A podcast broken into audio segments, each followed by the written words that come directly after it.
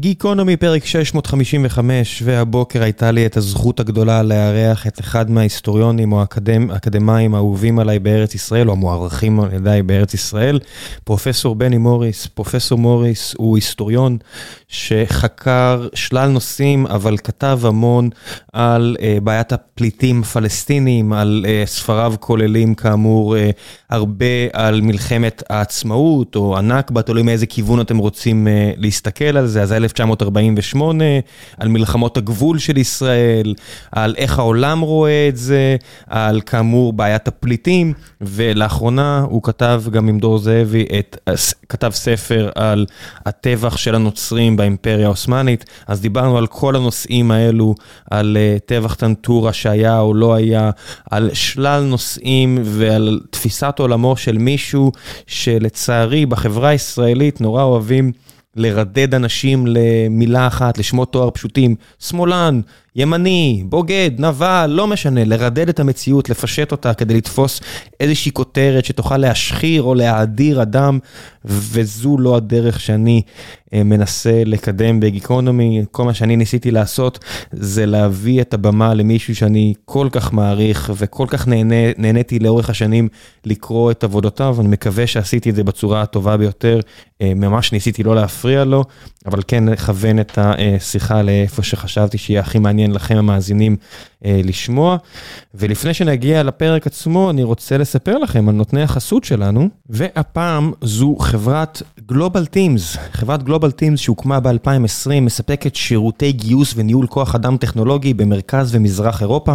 אם לא משנה אם זה מפתחים, אנשי QA, מעצבים, מנהלי מוצר, נשות ואנשי תוכן, מנהלות ומנהלי פרויקטים, כל מה שאתם רוצים. החברה מקימה צוותים מאפס או משלימה צוותים קיימים לחברות המחזיקות במרכז פיתוח בישראל. השירות שלהם כולל גיוס, העסקה בפועל אה, במדינות שונות, אם זה employer on record, שימור העובד בתנאים הדומים לעובדי ההייטק בארץ, העובדים שהם מעסיקים עבור הלקוחות שלהם מקבלים עמדות, אה, עמדת מחשב מלאה, ביטוח בריאות, מנוי לחודר כושר, כל מה שצריך, שירותי, שיעור, שיעורי אנגלית אפילו, כל מה שצריך כדי שהם יהיו חלק אינטגרלי ותורם לצוותים שלכם. הם גם מהווים, מהווים בעצם זרוע HR מקצועית, מקומית, בין הלקוחות בארץ לחבר'ה בחו"ל, יש להם שלל חברות שכבר עובדות איתם. הן מכוונות לסטארט-אפים, גם כאלה בתחילת דרכם, שצריכים scale מהיר בעלות נמוכה. יש להם לא פחות מ-15 אה, מגייסות ומגייסים במשרה מלאה, שמה שמאפשר להם להקים צוותים גם של 20 ו-30 אנשים בחודשיים, או מצד שני גם אפשרות לשכור עובד אחד בלבד, אם זה מה שאתם צריכים עכשיו. בשלושת החודשים הראשונים אפשר לפטר בהתראה של יום, אם אתם רואים שהאנשים לא מתאימים לכם, אפשר לשלם אה, משכורות כמעט בכל מטבע, ו... יש הטבה ייחודית למאזיני הפודקאסט, הקמה חינם אה, של חמישה עובדים ראשונים, כולל, אה, ההקמה בעצם כוללת גם את עלות ההשמה והחומרה, רק שיהיה לכם טוב, והם מבטיחים שיהיה לכם את העובדים הנכונים. דיברתי איתם אנשים רציניים, אז המלצה אישית ממני, ושיהיה לכם ולהם בהצלחה. ועכשיו, גיקונומי, פרק 655 עם פרופסור בני מוריס, מקווה שתהנו.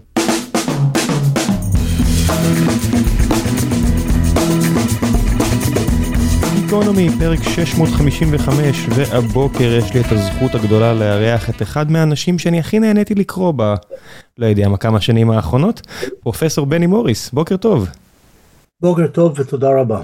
אני, אז אני אגיד, אני אסייג את מה שאמרתי, בדרך כלל אני מאוד מאוד נהנה אה, לקרוא כל ספר שלך, ויוצא שאני לא יכול להניח אותו, עד שהגעתי לספר האחרון, שאני מוצא את עצמי אה, נלחם, או נלחמתי כדי לסיים, כי הקריאה הייתה כל כך קשה.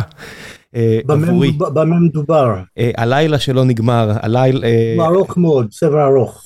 כן, אז כבד. זה, זה לא שהוא ארוך והוא כבד, כל הספרים שלך די כבדים והם לא כאלה קצרים, פשוט אה, פה מדובר על אה, תיאורים שחשבתי ששמורים רק לשואת היהודים. ואם גם אם ידעתי על uh, מה שעבר על הנוצרים ברחבי האימפריה העות'מאנית, עד שלא קראתי את הספר שלך, לא ידעתי עד כמה קשה ונורא ומוכר כל הדברים האלה היו. כן, אמ, גם המחקר שלי ושל דרור זאבי, זה ספר שחיברנו יחד, אמ, גם המחקר היה אה, כבד ומעיק, כי התיאורים על ידי הדיפלומטים המערבים ששהו בטורקיה והמיסיונרים ששהו בטורקיה בזמן מעשי הטבח הגדולים, התיאורים האלה הם נוראיים ומדוקדקים ומבחילים. איך עובדים על ספר כזה? אתה יודע שאני מניח שהיו לך מאות אם לא אלפי עמודים של תיאורים פזורים על רחבי שולחן העבודה שאני רואה עכשיו בווידאו איפשהו, איך מחזיקים מעמד, אתה יודע, בזמן עבודה על ספר כזה? טוב, מסתכלים בדברים מהנים בטלוויזיה בין לבין, יוצאים לטיולים בפארק וכולי, אז אפשר לעמוד בזה, אבל זה, כמו שאתה אומר, זה מזוויע.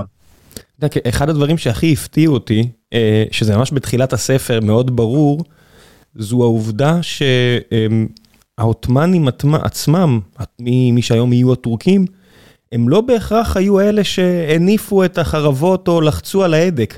הרבה פעמים אלה היו הכורדים, או כל מיני אוכלוסיות ערביות אפילו אחרות שהיו שם, וזה משהו שאפילו אני, כמישהו שאוהב לקרוא ספרי היסטוריה, לא נחשפתי לזה, זה כמעט כאילו הצניעו את זה בכוח עד עכשיו מישהו.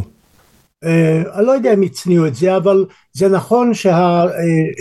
שליטים בטורקיה העות'מאנית וגם השליטים בטורקיה העצמאית תחת אטאטורק השתמשו גם ב...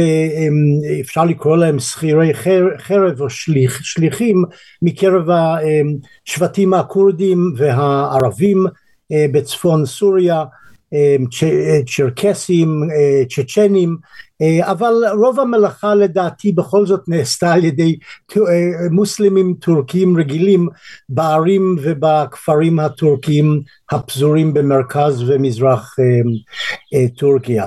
כן, זה, הספר מכסה עשרות שנים, הנה עוד משהו שלא לא, לא נפלה, לא נפל האסימון אצלי עד שלא קראתי את הספר, שזה לא היה איזה שהם כמה שנים ספורות או מאורע ספציפי, זה תהליך שהתרחש לאורך עשרות שנים, שמתחיל באמת ב, ב, לקראת סוף המאה ה-19 באמת עם הכורדים, ועובר למשהו הרבה יותר שיטתי עם העות'מאנים המוסלמים המקומיים יותר נקרא לזה, וזה משהו שפשוט הפתיע אותי. שזה פשוט היה תהליך שלא נגמר. איך הם כן, לא, איך הם לא ברחו? כן, היסטוריונים כתבו הרבה על השואה הארמנית ב-1915-16 וכתבו היטב על זה אמ, ואיכשהו נעלם או העלימו את מעשי הטבח הענקיים שהטורקים עשו אה, בארמנים ב-1894-96 ואחרי המלחמה, מלחמת העולם הראשונה אחריה, אה, שעשו אמ, אמ, באוכלוסיות בעיקר היווניות אה, בטורקיה, זאת אומרת רצחו מאות אלפי היוונים טוענים כמיליון יוונים בשנים 1919-1923 אה, תחת הנהגתו של אטאטורק אז זה באמת משתרע על פני 30 שנה אבל זה בקבצים קבצים כאלה לא לאורך כל 30 השנה אלא בשלוש תקופות מפורטות וגדושות במעשים כאלה ולכן אני ודרור או דרור ואני דרור זאבי שהוא אוטומניסט פרופסור בבאר שבע כמוני הבנו שיש כאן תהליך שלמעשה נערך לאורך שלושים שנה ולא משהו שהתרחש רק ב-1915-16 ולא רק נגד הארמנים אלא נגד כל הקהילות הנוצריות בטורקיה, ארמנים, יוונים ואשורים למיניהם. עד כמה אתה חושב, אתה יודע, קראתי את הספר הזה אה, מיד אחרי שסיימתי את הביוגרפיה על אה, דוד בן גוריון, מדינה, אה, מדינה בכל מחיר, וכשאני קראתי את הספר ההוא, אז אתה, אתה רואה את דוד בן גוריון בפולנסק, רוצה לעלות לארץ ישראל, וכל הדברים האלו בזמן האימפריה העות'מאנית, ואפילו מבלה שנים ברחבי האימפריה העות'מאנית עצמה, מעבר לארץ ישראל, וכאילו כל הסיפור הזה של הטבח של הנוצרים לא מופיע.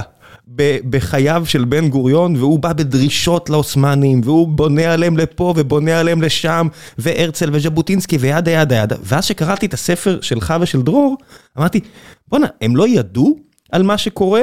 הם לא פחדו שזה עלול להתהפך גם עליהם אם הם לא יאירו את הדוב יותר מדי? אתה יודע שדוד בן גוריון מצטלם עם מדים של בריטניה, הוא היה עד כדי ככה בטוח שזה ייגמר טוב, כי טוב זה כבר היה בסוף המלחמה, אבל כל הדברים האלה שכתבתם עליהם, עד כמה זה היה ידוע לאזרח הרגיל בפולנסק, אני לא יודע.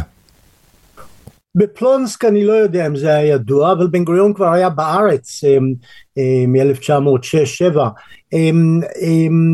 במלחמת העולם הראשונה, במהלך המלחמה, כן התפרסמו ידיעות וכתבות בנושא מעשי הטבח נגד הארמנים, כי המיסיונרים והדיפלומטים אה, ששהו בטורקיה העבירו את המסרים למערב והתפרסמו הדברים בעיתונות באנגליה בעיקר באנגליה אבל גם בארצות הברית. כמה התפרסם בארץ בעיתונות העברית בארץ ישראל אני לא יודע לא בחנתי את זה.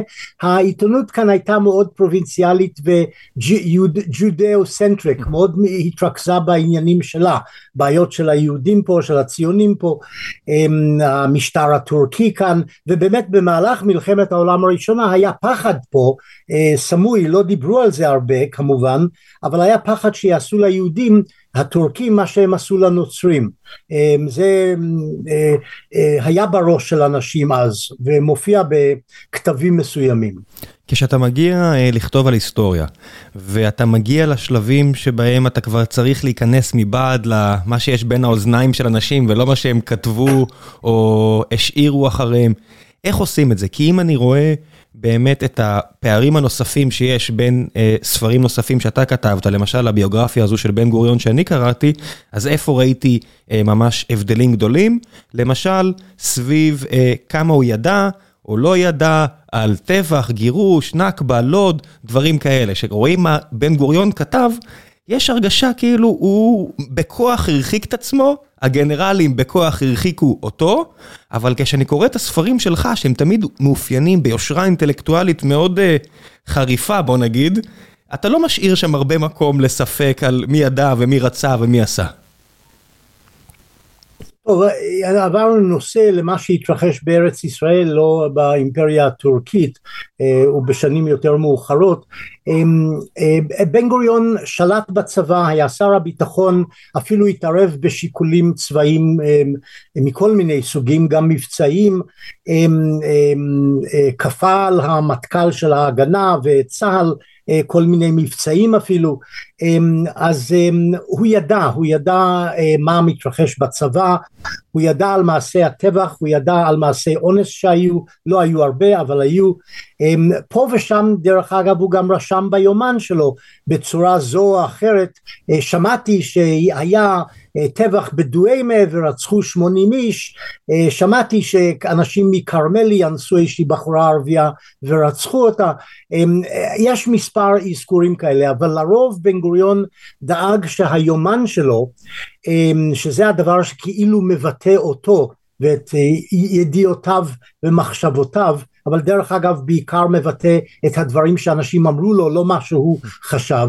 אמ, אה, הוא דאג שזה יישאר די נקי וטהור כי הוא ידע שזה מסמך היסטורי היסטוריונים השתמשו בזה והמעיט בתיאורים אה, של אמ, דברים חשוכים שההגנה צה"ל ואחרים עשו פה במהלך 48 טוב, זה, זה אדם שלא, בטח, אתה יודע, מציב אתגר להיסטוריונים, כל מי שיש לו אה, הבנה היסטורית, אני מניח, אתה יודע, כזה מעין נפוליונים, בן גוריונים כאלה, שאתה רואה שכל דבר שהם עושים, הם ממש שמים את עצמם בספרי ההיסטוריה העתידיים, זה, זה אתגר גדול. איך מפצחים אתגר כזה סביב בן אדם כמו בן גוריון? למשל, כשאתה כתבת עליו לא מעט בספרים על 48' ועל בעיית הפליטים וכו'.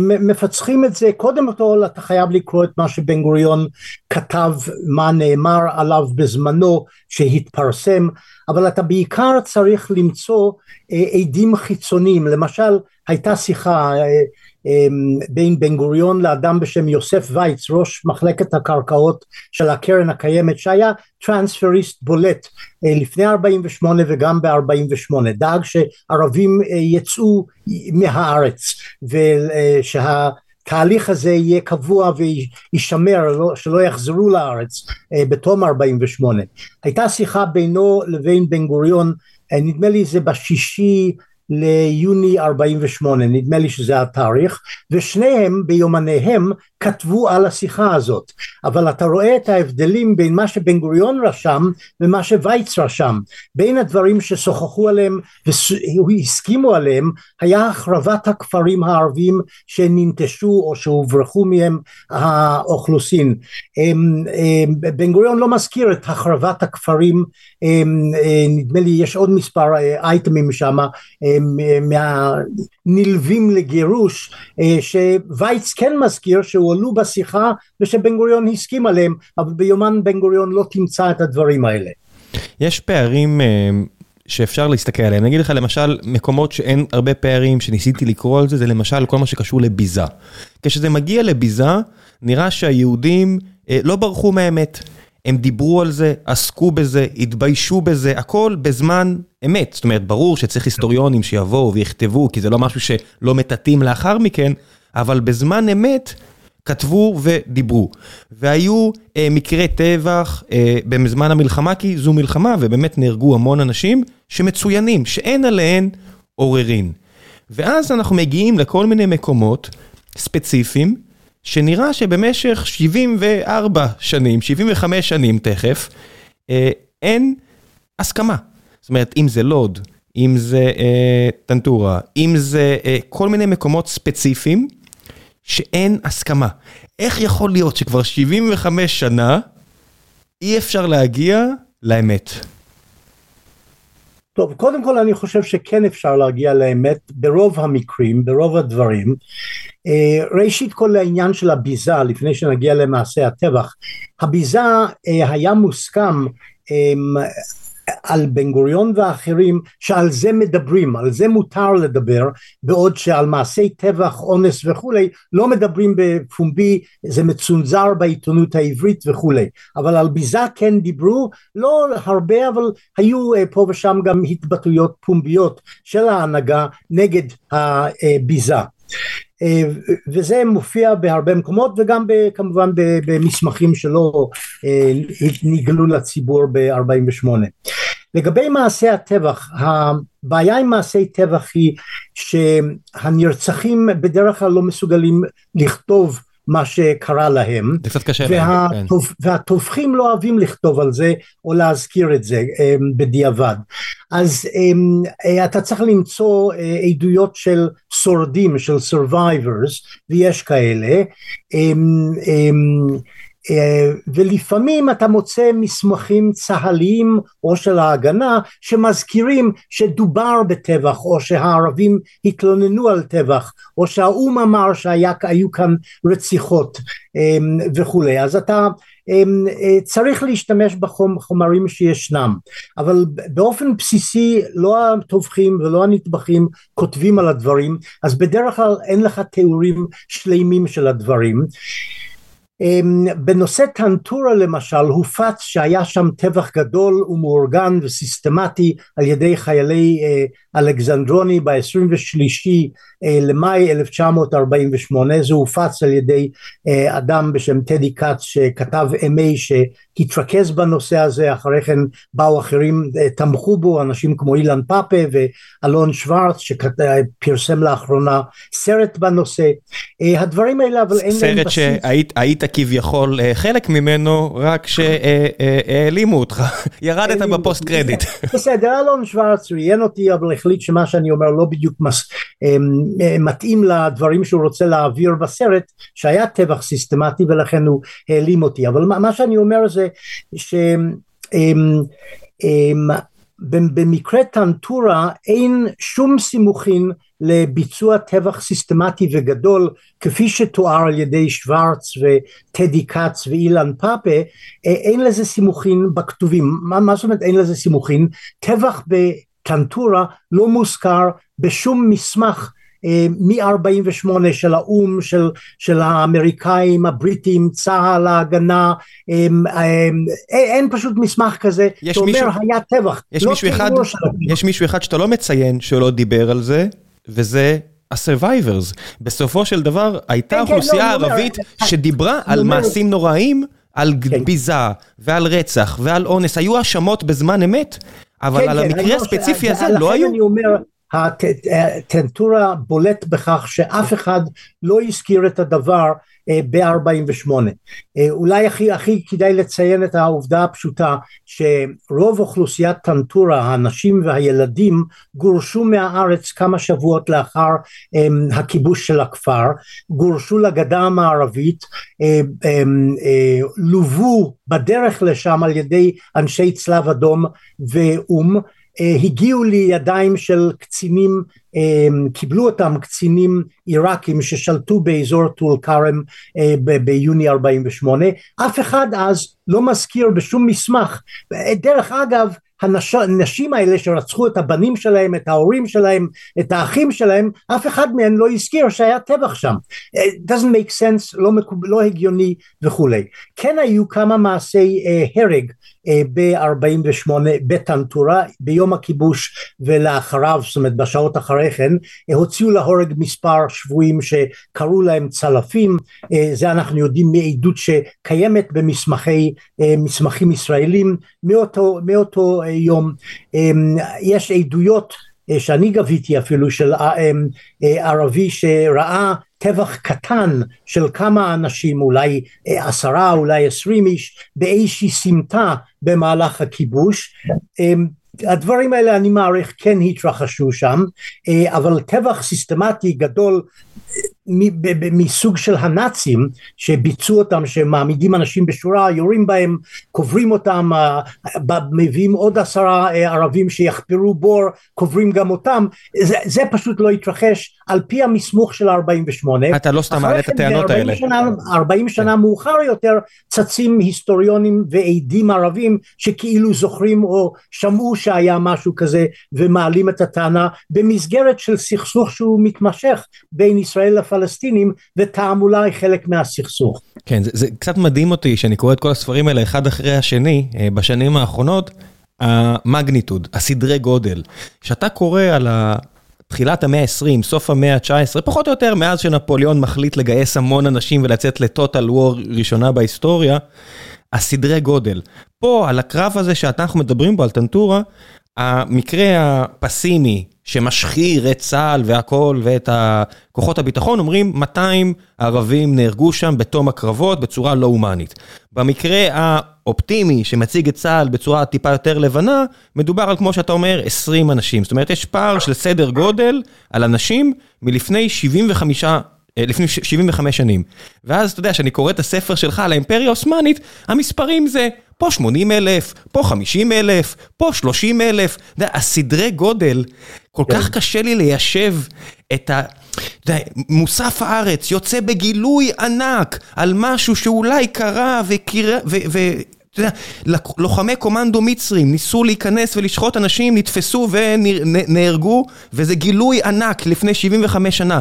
ואז אני נזכר בסיפורים של סבא שלי מהצבא האדום, בהוספיס, שהוא מספר לי על קורסק, ואתה שומע על מספרים, שאתה יודע, שאתה רואה, הוא אומר, אתה פותח עיניים ואתה רואה אה, שורות על גבי שורות לא נגמרות של אנשים שמתו בהתקפה של אתמול בלילה. הסדרי גודל בסכסוך הערבי-ישראלי כל כך מעוותים ביחס למה שקרה בעולם בתקופה הזאת, אני לא מצליח ליישב את זה בדעתי, זאת אומרת זה מרגיש לי כמו תעמולה קיצונית.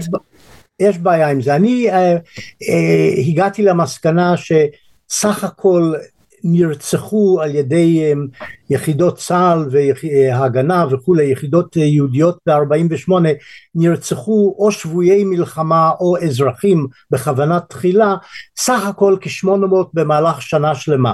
זאת שנה שבמלחמה שהחלו בה הערבים ושבה גם עשו הערבים מעשי טבח ביהודים כמו הטבח בבתי הזיקוק בדצמבר 47 אז המספר הזה 800 למלחמה שארכה אני אומר שנה והחלו בה ובשני השלבים שלה ערבים הם, הם, הם מספר מאוד קטן, מספר מאוד קטן של נטבחים לעומת נניח משהו שכמו.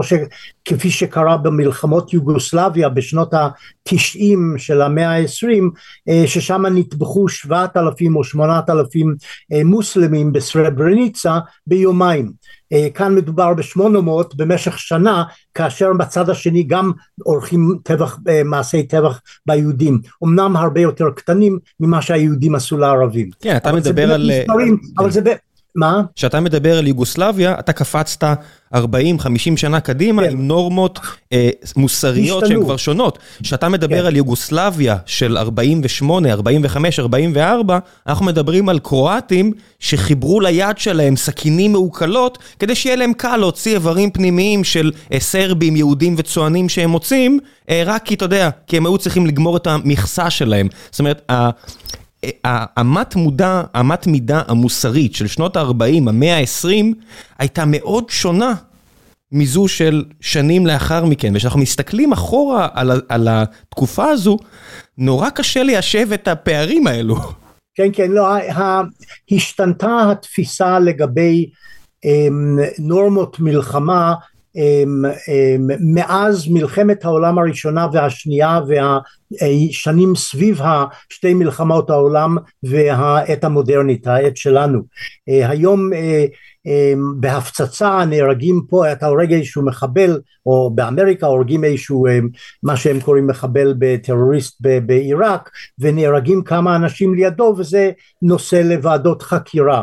אה, ב-1945 האמריקאים והבריטים הפציצו ערים שלמות והרגו עשרות אלפי אנשים אמ, אה, בשבועות או ימים אפילו, אה, אזרחים גרמנים, וזה לא נושא לוועדות חקירה. האמריקאים שרפו הנורמות- את טוקיו, הנורמות כן? השתנו. האמריקאים הנורמות שרפו. את טוקיו והרגו יותר מ-150 אלף אנשים לעניות דעתי בלילה אחד, במבר אריס וכל החברים שזה הבריטי והמקבילה האמריקאית, אה, שהם כן. בהמבורג ודרזדן וכולי. כן, אז, אז, זה אמ, אותם השנים, אמ, אבל זה אותם השנים, זה- אני לא מספר את זה... השנים, בדיוק, כן. מלחמת שוכחים, שוכחים שמלחמת אה, 48 התרחשה שלוש שנים אחרי השואה, זאת אומרת היא בצמוד לשואה ומלחמת העולם השנייה, והנורמות השתנו מאז אמ, עד אתה היום. חושב שעצם העובדה שהיהודים בארץ ישראל אה, ברחו מהעובדה שאף אחד לא היה צדיק, ושנעשו דברים שהם לא היו מוסריים, שגם אז, גם היום לא מוסריים, אבל הניסיון לקחת משהו שהוא נגיד אה, חמש או שמונה מתוך מאה, ולצייר אותו כאילו הוא אפס מתוך מאה, אה, פגע באיזושהי צורה בנרטיב, או פגע באיזושהי צורה היום. כל ההסתרות האלה, אתה חושב שהיה עדיף אילו פשוט היו מרימים את היד, אומרים כן, we did that, we did this, and this is what happened, and that's it. יכול להיות שבאמת אתה צודק שהיה יותר קל וראוי להגיד עשינו היו חריגות מהנורמות גם שלנו אז ב-48 אלה החריגות שהיו. אה, תשפטו אתם אם אה, הם היו אה, גדולות אם אה, הם היו נוראיות או שהם היו באמת אה, סרחים דברים אה, שוליים למאמץ העיקרי להילחם בערבים שהתקיפו אותנו ב-48 ייתכן שכן כן היה אה, צריך להיות יותר פתוח אבל היהודים אוהבים לשמור על אה, תדמית של אמ, אה, טוהר אמ, ועשו את זה במהלך 48 גם מטעמים מבצעיים של צנזורה וכולי ותעמולה ב-48 ופשוט דבקו בזה מאז 48 אמ, אתה יודע שמשרד הביטחון שלוחה אחת מהמחלקות של משרד הביטחון דאגה בשנים האחרונות אה, לסגור מסמכים ותיקים בארכיון צה"ל ובארכיון המדינה אה, ש, שהאירו אה, באור שלילי אה, את מעשי צה"ל ב-48 מסמכים שהיו פתוחים בשנים לפני כן ושהיסטוריונים כמוני השתמשו בהם אבל הלכו לארכיונים וסגרו מחדש את המסמכים. למשל לגבי דיר יאסין.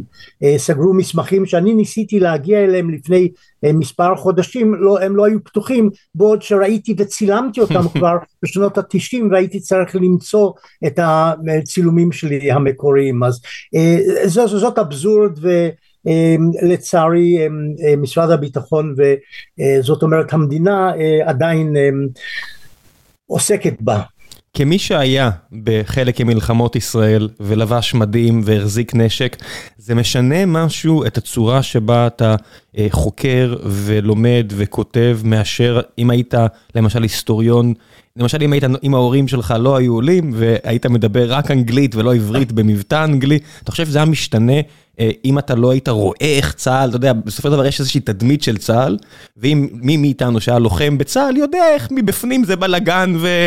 וזה לא מה שמוכרים החוצה. זאת אומרת, עד כמה זה אתה חושב שינה את הצורה שבה אתה אה, חוקר את הגוף הזה ואת מה שהוא עשה?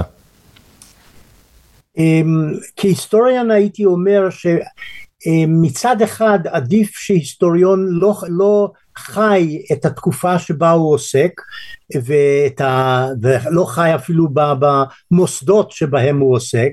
אמ, אה, ואז יש לו ריחוק ואובייקטיביות לגביהם. מצד שני זה שאתה כן משרת בצה"ל כפי שאתה אומר נותן לך הבנה של איך דברים פועלים למעשה בתוך הצבא הזה. אמנם זה לא בדיוק היום או מתי שאני שירתתי בשנות ה-60 זה לא היה בדיוק הצה"ל של 48 אבל uh, עדיין איכשהו um, um, מזכיר את 48 והלוחמים של 48 אמ, זה נותן לך הבנה מסוימת של איך דברים באמת מתרחשים אה, ואיך אנשים חושבים זה אולי יותר חשוב מאיך הם מתרחשים כמו איך בעצם אה, הם חושבים מה מניע אותם ולמה הם עושים דברים כפי שהם עושים אותם. כשמגיעים לסוגיה שהיא לפי דעתי הסוגיה כנראה הכי חשובה, לעניות דעתי הכי חשובה בכל הסיפור הזה וזה הפליטים. כמה בכלל יש מקום להיסטוריה לעומת העובדה שזה פשוט תשע שכבות של נרטיבים סיפוריים. בסוף יש אדם שאומר, מכנה את עצמו פליט. הוא כבר, הוא בן לאבא שלו נולד בארץ ישראל, לסבא שלו נולד בארץ ישראל, לפעמים לאבא של סבא שלא נולד בארץ ישראל, ועדיין אם שואלים אותו מאיפה אתה, הוא יגיד חיפה. איך מגיעים כהיסטוריונים, ואתה עסקת בסוגיה הזו של הפליטים הפלסטינאים ועשית את זה באמת, שוב אני רוצה להדגיש, עם יושרה אינטלקטואלית, שאני מוריד את הכובע אני לא הייתי מצליח כנראה לעסוק בסוגיה כזו, you're a better man than me. איך, איך מגיעים לעסוק בנושא כזה שהוא כל כך נרטיבי בבסיסו? איך מגיעים לעסוק בזה? אמ, איך, לא איך עושים את זה? אני, אני, אני הגעתי לזה ב... במקרה, כדרך אגב, אני, אני עשיתי, כתבתי דוקטורט ב... היסטוריה אה, אירופאית, אה, יחסי אנגליה וגרמניה בשנות ה-30, עשיתי את זה, כתבתי את הדוקטורט בשנות ה-70 ואז אה, נדדתי לעיתונות, שחזרתי מאנגליה עם דוקטורט מצאתי את מקומי בעיתון, ב Jerusalem Post, ואז אחרי כמה שנים כעיתונאי רציתי להתחיל לכתוב משהו יותר רציני מאשר כתבה בעיתון וחיפשתי נושא והנושא של הפליטים הזדקר אה, כי אה, אה, בעצם לא היה לא הייתה היסטוריה, לא נכתבה היסטוריה על מה קרה ב-48 שגרם להתהוות בעיית הפליטים. אז החלטתי לחקור את זה ולמזלי זה קרה בדיוק בשנים ש, שהארכיונים בארץ במיוחד ארכיון המדינה החל לפתוח את המסמכים מ-48 אה, זאת אומרת היה מין, מזל כזה שעסקתי בזה ברגע הנכון. אמ, וזהו אז עסק, אה, זה, זה במקרה שעסקתי בזה. מה שנכון הוא הייתי אומר שהרבה אחרים היסטוריונים אחרים לא היו מתעסקים בנושא הזה כי ידעו מראש שמה שימצאו לא אה, יאיר את ישראל באור חיובי במיוחד וזה היה די מובן גם אה, לי בטח כאשר התחלתי לעסוק בזה, ידעתי שזה נושא אפל עם צדדים עוד יותר אפלים. אה, זאת אומרת כל הנושא של עקירה של 700 אלף אנשים מבתיהם, שזה מה שהתרחש בארץ ישראל, לא משנה למה זה קרה, מי, מי החל בזה אם אתה רוצה. גירוש או בריחה התחילו... זו עובדה, 700 אלף אנשים שגרו במקום מסוים, שזה היה הבית שלהם, שזו הייתה האדמה שאותה הם עבדו, לא היו שם שנה אחרי זה. כן, ונמנע מהם כמובן בכוונת מכוון אה, לא לחזור לשם, לא, לא אפשרו להם לחזור. אז זה, זה, זה אם, אתה, אם רוצים זה צד אפל, זאת אומרת זה תוצר אפל של מלחמה שנכפתה על ישראל. הערבים טענו שזה לא תוצר אה, שולי וצדדי, אלא זה בעצם היה מובנה בתוך האידיאולוגיה הציונית אה, אם רצו להפוך ארץ מיושבת על ידי ערבים למדינה יהודית, זאת אומרת עם רוב ערבי זה כבר היה מובנה בתוך האידיאולוגיה וזה רק היה עניין של זמן אה, והזדמנות שהציונות אה, אה, תצא, תגשים את המדיניות הזאת של גירוש כפי שהם רואים את מה שהתרחש ב-48.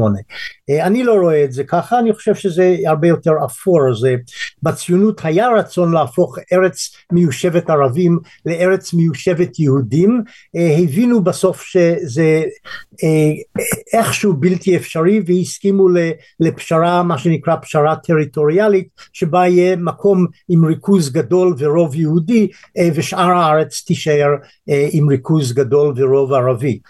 חבר'ה, לפני שנחזור לפרק הזה עם פרופסור מוריס, אני רוצה לספר לכם על נותני החסות הנוספים שלנו, והפעם זו חברת Deel. חברת Deel מסייעת לכם לשכור עובדים ברחבי העולם בכל הנוגע לצד הבירוקרטי. אנחנו פה ב StreamElements עובדים עם Deel כדי לשלם לכל העובדים שלנו, שהם לא פרילנסרים אלא עובדים במשרה מלאה. אז אם הפתרון של Global Teams לא מתאים לכם, אז הנה פתרון אחר בדמות Deel.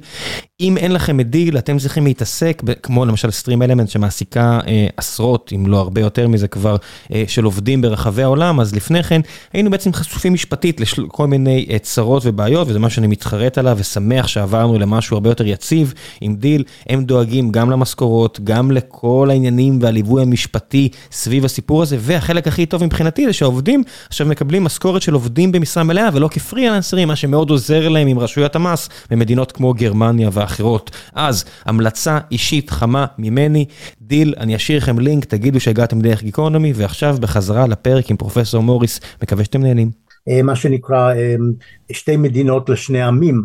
אה, מ-37 זאת הייתה המדיניות הרשמית של מדינת ישראל שהחלה להתהפך ולהשתנות עם בואו של בגין לשלטון ב-1977 ואז העיניים היו נשואות אצל המפלגות הימניות והדתיות והחשוכות להשתלטות של היהודים על כל ארץ ישראל. הבעיה שלי, ואני קצת אה, בדיסוננס קוגניטיבי פה, כי מצד אחד, אני אדם שמאמין בזכויות אדם, וכל מה שאני מדבר עם אה, ערבי ישראלי, ואני שומע את הסיפור על 48 ועל המשפחה, אני לא יכול שלא uh, לרצות להיות אדם, איש העולם הגדול, ולרצות, אתה יודע, שכולם יהיה uh, טוב, ו- וזה השאיפה האישית שלי. מצד שני, כמי שמאוד אוהב היסטוריה ו- וגיאופוליטיקה, אני מסתכל על מה שקרה ביוגוסלביה.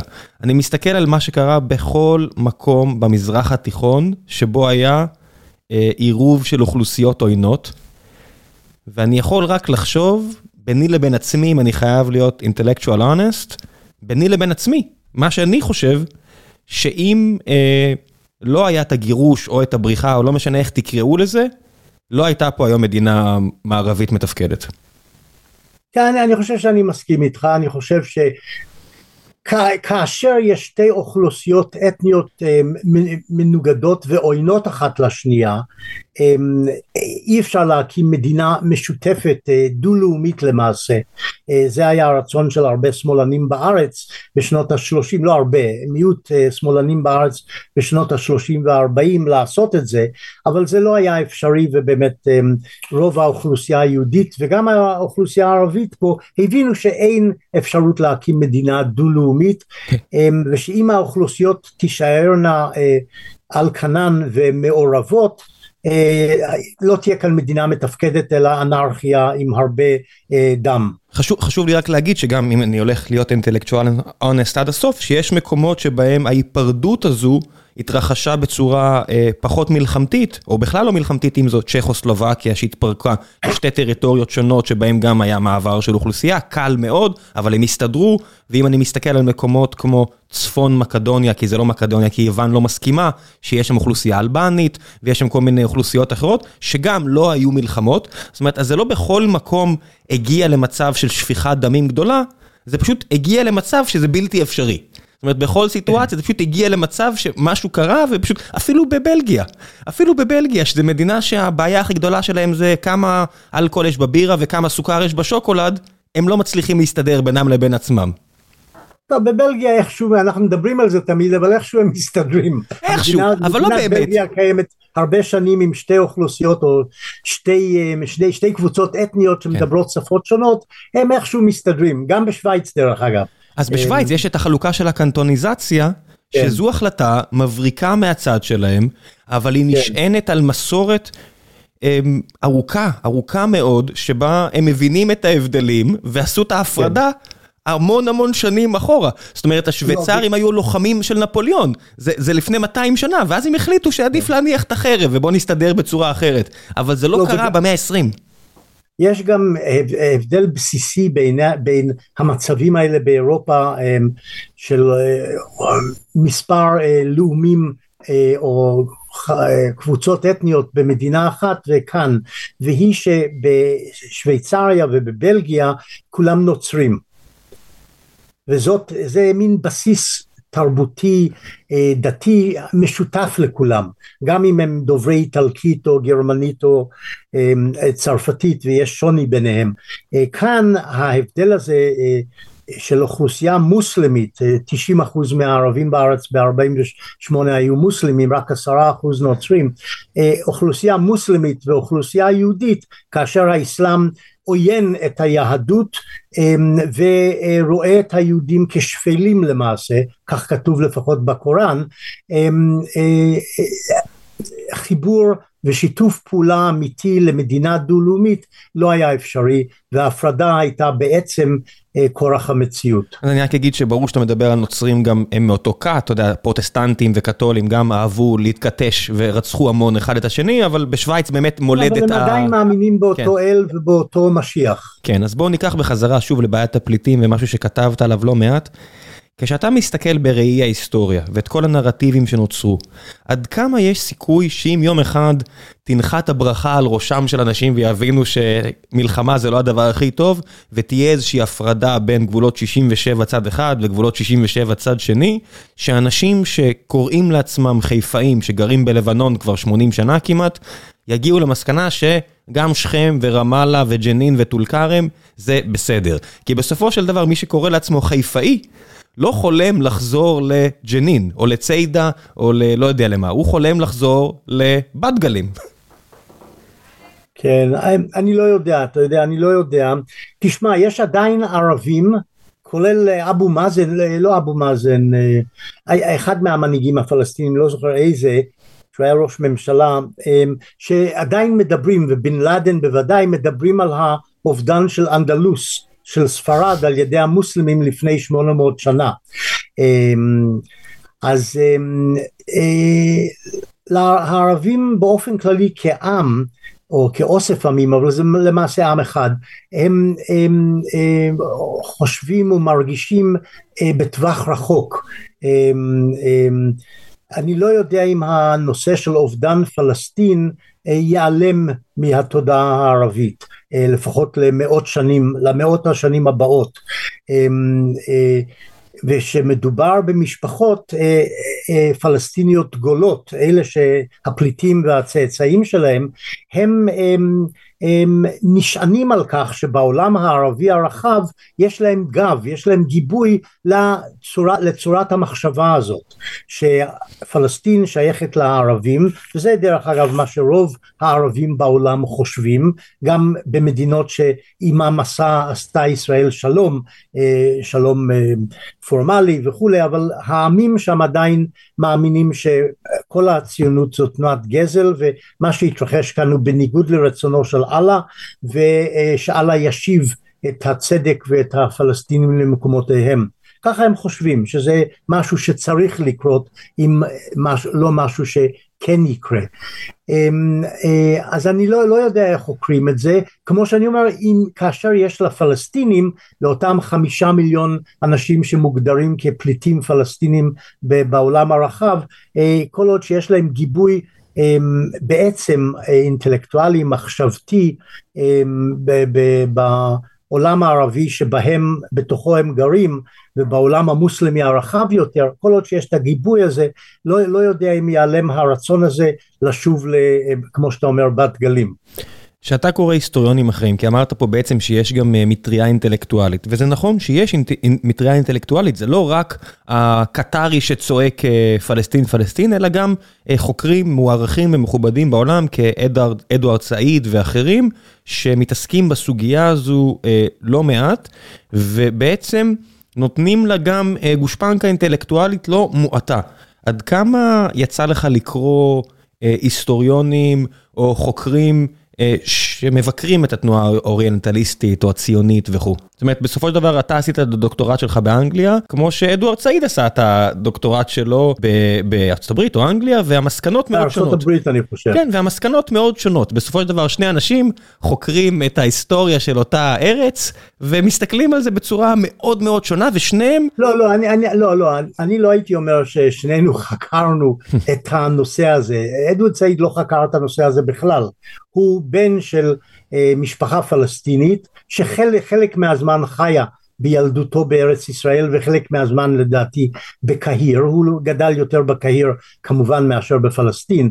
אה, והוא לא חקר מעולם את ההיסטוריה של המלחמה, מלחמה או העימות פה אמ, אה, והוא אה, הפך לתועמלן פלסטיני. זה שהוא חושב שהצדק הוא בצד הפלסטיני וצריך אה, אמ, לקדם את העניין הפלסטיני בסדר זה עמדה פוליטית אבל זה לא, אמ, לא מבוסס על ידע מעמיק היסטורי של דברים שהוא לא חקר בכלל עד כמה זה מתעסק?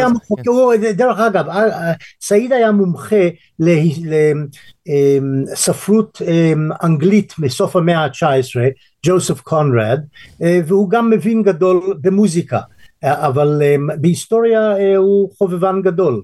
היה. זה, זה קצת מרגיש לי שהרבה אנשים שנתלים באילנות גבוהים אינטלקטואליים יודעים לזרוק סייקס פיקו, קולוניאליזם, כל מיני דברים כאלה, ושאתה מגרד רק טיפה, ואני מדבר, אני לא מדבר עכשיו על, אני מדבר על חוקרים, אוקיי? אני מדבר על אנשים שיש דוקטור לפני השם שלהם, והרבה פעמים אני מרגיש, לא יודע, אני קראתי ספרים, לא כתבתי, לא חקרתי, רק, אני רק קורא, ואני מרגיש שזה נורא קל לקלף את הטיעונים, זאת אומרת שהרמה שה, האינטלקטואלית הרבה פעמים היא מאוד נמוכה, כשזה מגיע לטענות כלפי המזרח התיכון. זה נורא מתסכל, לא יודע, לפחות אותי. יש לאנשים רגשות עזים לגבי המצב הפוליטי אמ, אמ, וגם לגבי ההתרחשויות ההיסטוריות במזרח התיכון, הווה אומר לגבי העימות היהודי אה, ערבי פה. או הציוני ערבי פה. אה, יש רגשות עזים והם באים לידי ביטוי אה, באמירות לגבי ההיסטוריה שלא מבוססות על מידע אמיתי. איפה אתה חושב ש- the shift of איפה אתה חושב שהיה שינוי אה, ביחס לתפיסת העולם כלפי ארץ ישראל והנרטיב הציוני מול הפלסטיני?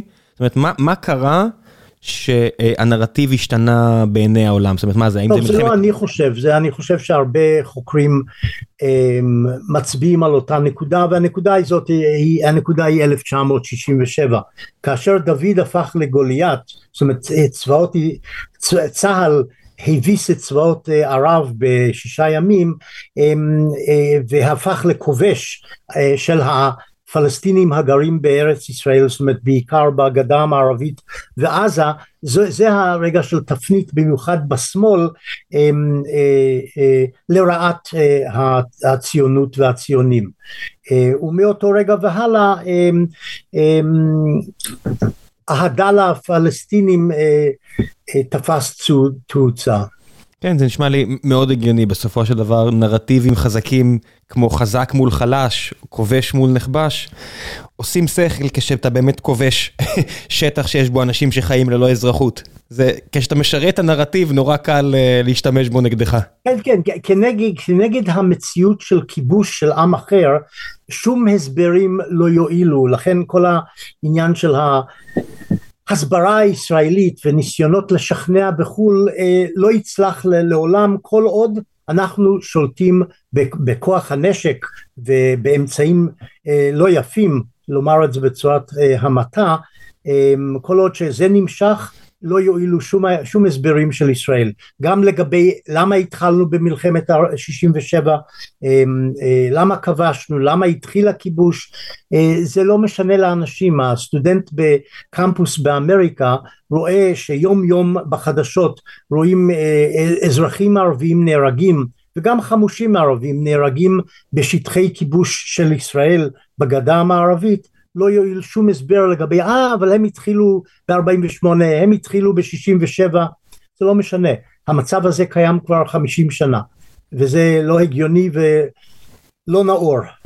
עד כמה אתה חושב שיש, אה, ותכף נעבור לקצת שאלות מן הקהל שמחכות לך לפני סיום הפרק, עד כמה אתה חושב שיש אה, היתכנות לממלכת ירדן להיות איזשהו בית אלטרנטיבי לבעיה הפלסטינית. בראי ההיסטוריה, סתם כשאתה רואה את הזרמים, כי לאורך השנים, כמו שלנו יש את המיתוס על אוגנדה, נכון או לא נכון, זה לא משנה, מנסים לבנות מיתוסים כאלה גם על הבעיה הפלסטינית, אם זה ברחבי סיני, אם זה בממלכת ירדן, זאת אומרת, מחפשים כל מיני דרכים שיהיו נחמדות לנו, שהסיפור הזה ייגמר.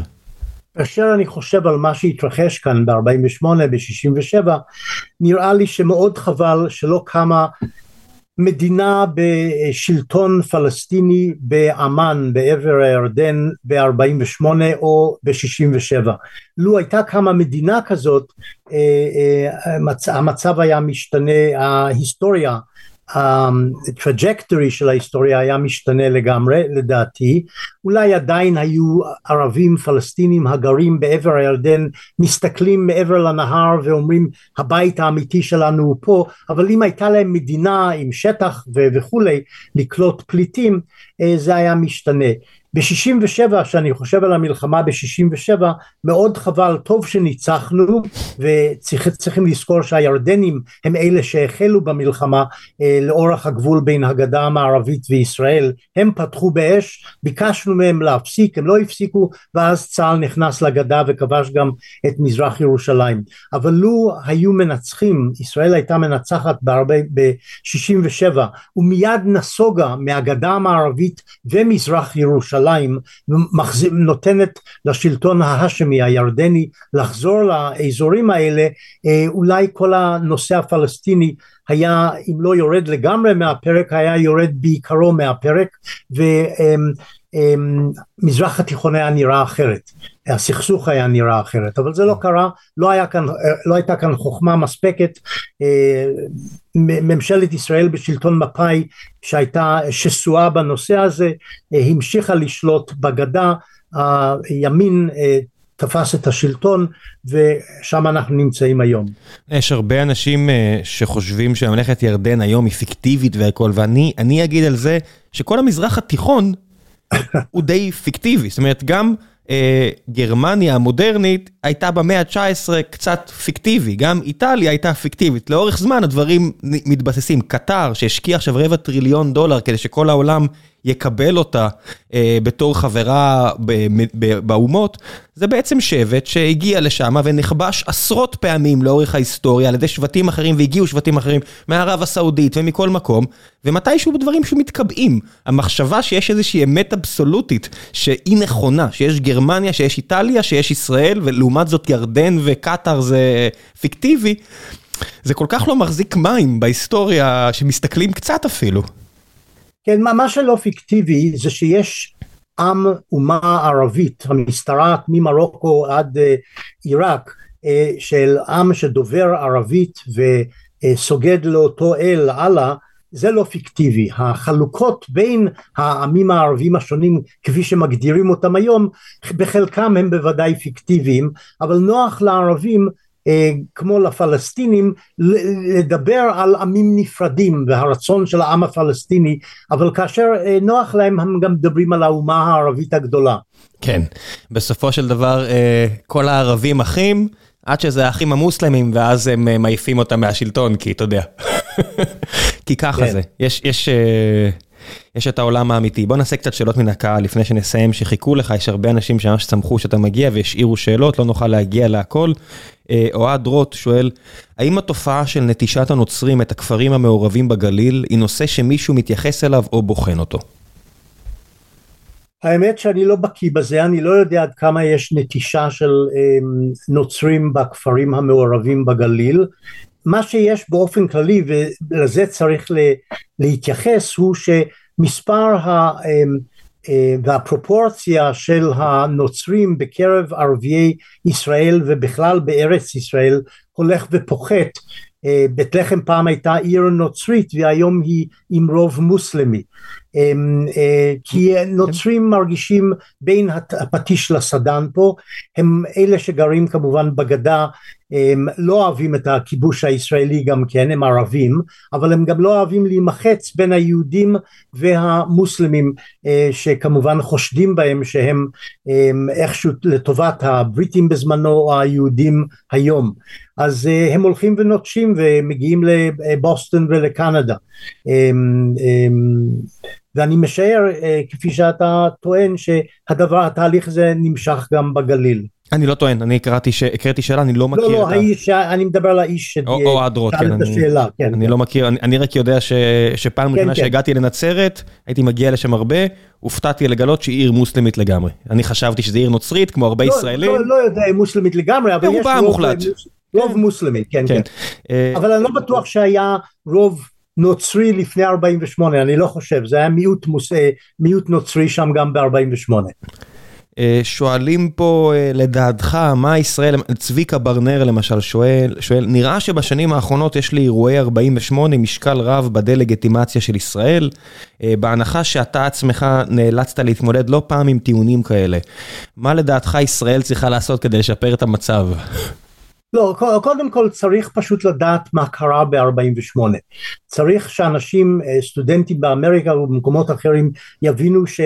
נכפתה עלינו מלחמה כאן בסוף 47 על ידי הערבים הפלסטינים ובשלב שני על ידי מדינות ערב ששילחו את הצבאות שלהם להילחם במדינת ישראל. זאת עובדה בסיסית.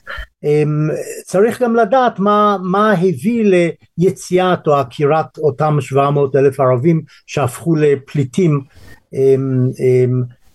וצריך לדעת גם מה חשבו בשני, בשני הצדדים, מה רצו היהודים, איזה יהודים רצו מה, במיוחד בן גוריון ואחרים לצידו, צריך לדעת את העובדות, זה, זה, זה, זה הבסיס, ולכן אני ממליץ על הקריאה של הספרים שלי. כן, יש פה הרבה מאוד אנשים... לא, אני צוחק, אני צוחק. לא, אני, אני לא צוחק. ספרים רציניים. אני, אני לא צוחק, אני חושב שכולם צריכים לקרוא את הספרים שלך, כי באמת ש... בטח למי שלמד במערכת החינוך הציונית יהודית, מקבל תמונה מאוד חד צדדית, ומי שחי בקמפוסים בבוסטון מקבל תמונה חד צדדית לכיוון השני, ושקוראים את הספרים שלך, כמו את 1948 בעיקר, ואת הבעיה הפלסטינית, מקבלים באמת מסמך עם יושרה אינטלקטואלית יוצא דופן, אני אני רוצה להגיד את זה כי זו המלצה מאוד חמה וחשובה. בוא נעשה עוד קצת שאלות. פעמים רבות נשמעת הטענה מפי קבוצות אנטי ישראליות שישראל היא מדינה קולוניאליסטית. האם להבנתך המקצועית של המונח ישראל היא מדינה קולוניאליסטית? כן, לא, ואם אפשר נימוק בבקשה. אז התשובה בעיקרה היא לא, המפעל הציוני היה בעיקרו מפעל של שחרור לאומי, ה-National Liberation Movement של העם היהודי שרצה מדינה ריבונית משל עצמו. זה נכון שתוך כדי המאבק לשחרור לאומי או להקמת המדינה פה נשענו על עזרה של מעצמה אימפריאליסטית הבריטית אבל לעולם לא שירתו אותה, הציונות היא לא, היא לא צאצא או ילד של בריטניה והתנועה הציונית לא הייתה שלוחה של האימפריה הבריטית בכיבושיה או בשלטונה באזורים שונים בעולם. כמו שאני אומר היא למעשה הייתה תנועת שחרור לאומית ואני מדבר על התקופה עד 48. זה נכון שמאז 67 הצטרפו סממנים קולוניאליסטים למפעל הציוני ולפעילותו. ובזה אני מתכוון הקמת יישובים יהודים מה שנקרא ההתנחלות בגדה המערבית וברצועת עזה. לאלה אפשר באיזושהי צורה לייחס גוון קולוניאליסטי כי יש שם שימוש בכוח עבודה זול ניצול של כוח עבודה זול זה אחד הסממנים של קולוניאליזם גם עניין של שווקים אבל באופן כללי אי אפשר לראות בתנועה הציונית ובמדינת ישראל מבצע אימפריאליסטי וקולוניאלי. אני רק אומר בעניין של מה שמתרחש בגדה מאז 1967 יש סממנים קולוניאליסטיים. תודה רבה על התשובה המלאה הזו. שואלים פה קצת על, מן הסתם, הרבה על בעיית הפליטים, כמו למשל יצחק. רק שנייה, אני אסגור דלת, יש כאן... בטח, בטח, בטח. רעש, רק שנייה. כן, סליחה, יש כלב שנובח. אני כן. מכיר את זה היטב. שואלים פה הרבה על הבעיית הפליטים וכל מיני שאלות, אז נבחר אחד, יצחק צבורה. האם בעקבות המלחמה בסוריה, מצבם של צאצאי הפליטים הפלסטינים שהוחמר, מדוע למיטב הבנתך מסרבות מדינות ערב להעביר ביקורת על מצבם של צאצאי הפליטים בלבנון, סוריה וירדן? זאת אומרת, בסופו של דבר יש שם מחנות פליטים שנראים נורא ואיום ומשמרים את זה המון המון שנים. למה בעצם אין ביקורת פנים ערבית על הסיפור הזה? טוב, כי זה חלק מהחסר של ביקורת עצמית שקיים בכלל בעולם הערבי לגבי מצבם ופעולותיהם ומה שקורה לכל מיני מיעוטים בעולם הערבי.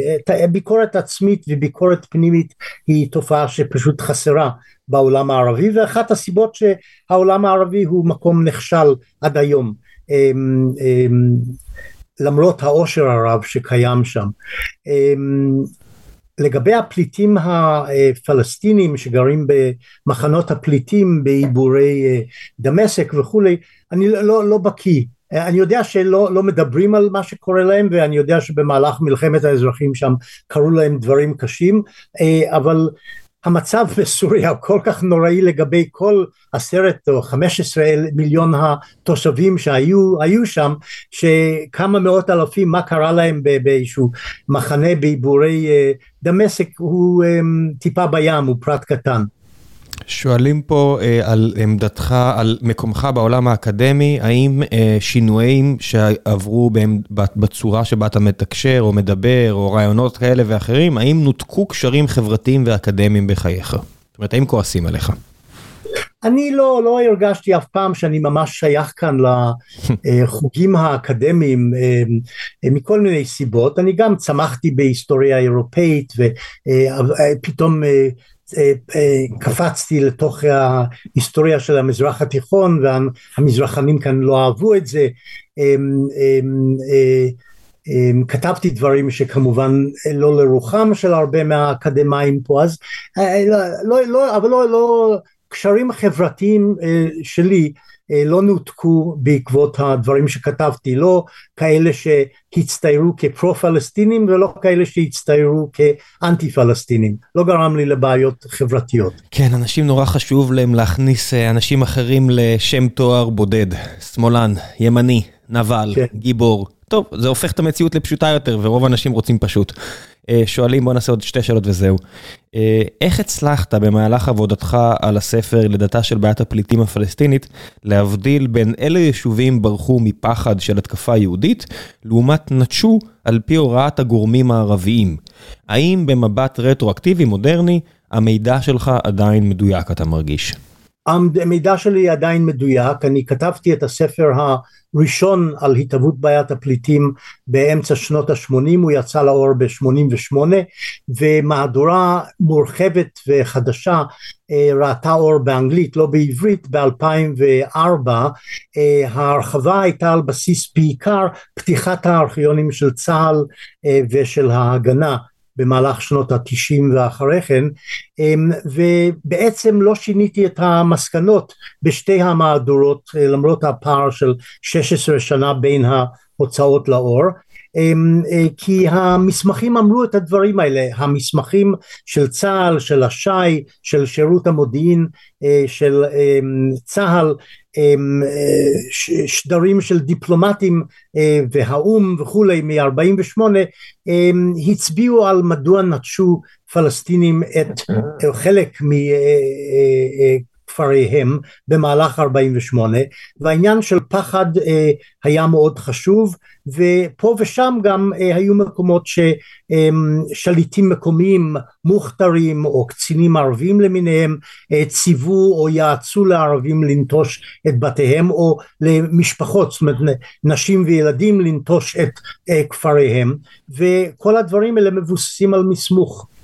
לפעמים גם מסמך טועה אני נשען על מסמך מסוים לגבי מה התרחש בכפר מסוים בתאריך מסוים ולפעמים זה לא, לא נכון אבל לרוב המסמכים אני חושב היו מדויקים וציירו תמונה מהימנה של מה שהתרחש. טוב שאלה אחרונה ברשותך בספרו על גלאב, גלאב, גלאב, פאשה, גלאב, גלאב פאשה, אתה מתאר יחס עוין ומבטל כלפי הציונות ורעיון היהודים בארץ ישראל. האם לדעתך התפיסה הזו עדיין קיימת בארצות המערב? טוב, תשמע, הייתה אנטישמיות בקרב המעמד הבינוני והעליון באנגליה באירופה בכלל. באנגליה האנטישמיות הזאת הייתה דקה מאוד רזה מאוד אם אפשר להגיד. זה לא הסתיים במחנות השמדה או בעזרה לנאצים להשמיד יהודים אבל באנגליה זה היה מין דבר חברתי כזה. גלאב היה לו את העניין הזה.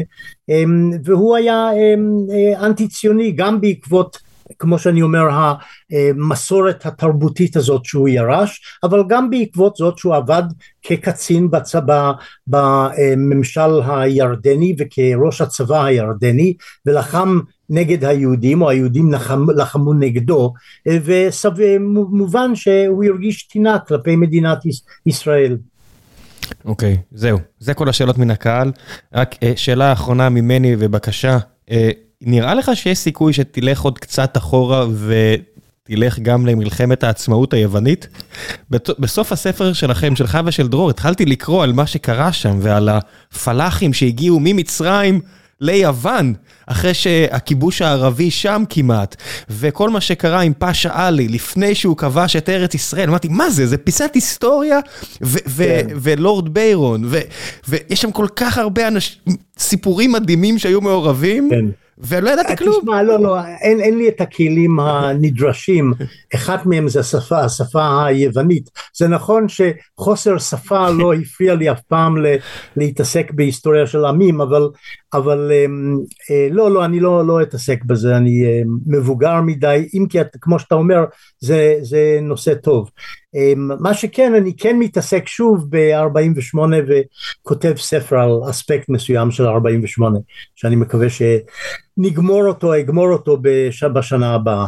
איזה יופי. Uh, המלצות, כל מה שבא לך, האם יש ספרים שאתה ממליץ עליהם מעבר לספרים שלך, שכמובן אני אשאיר לינקים אליהם והכל, איזה היסטוריונים אתה אוהב, איזה תוכניות אתה אוהב, איזה, איזה, כל דבר שבא לך להמליץ עליו, הבמה שלך.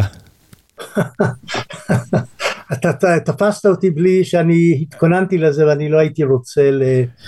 אמ,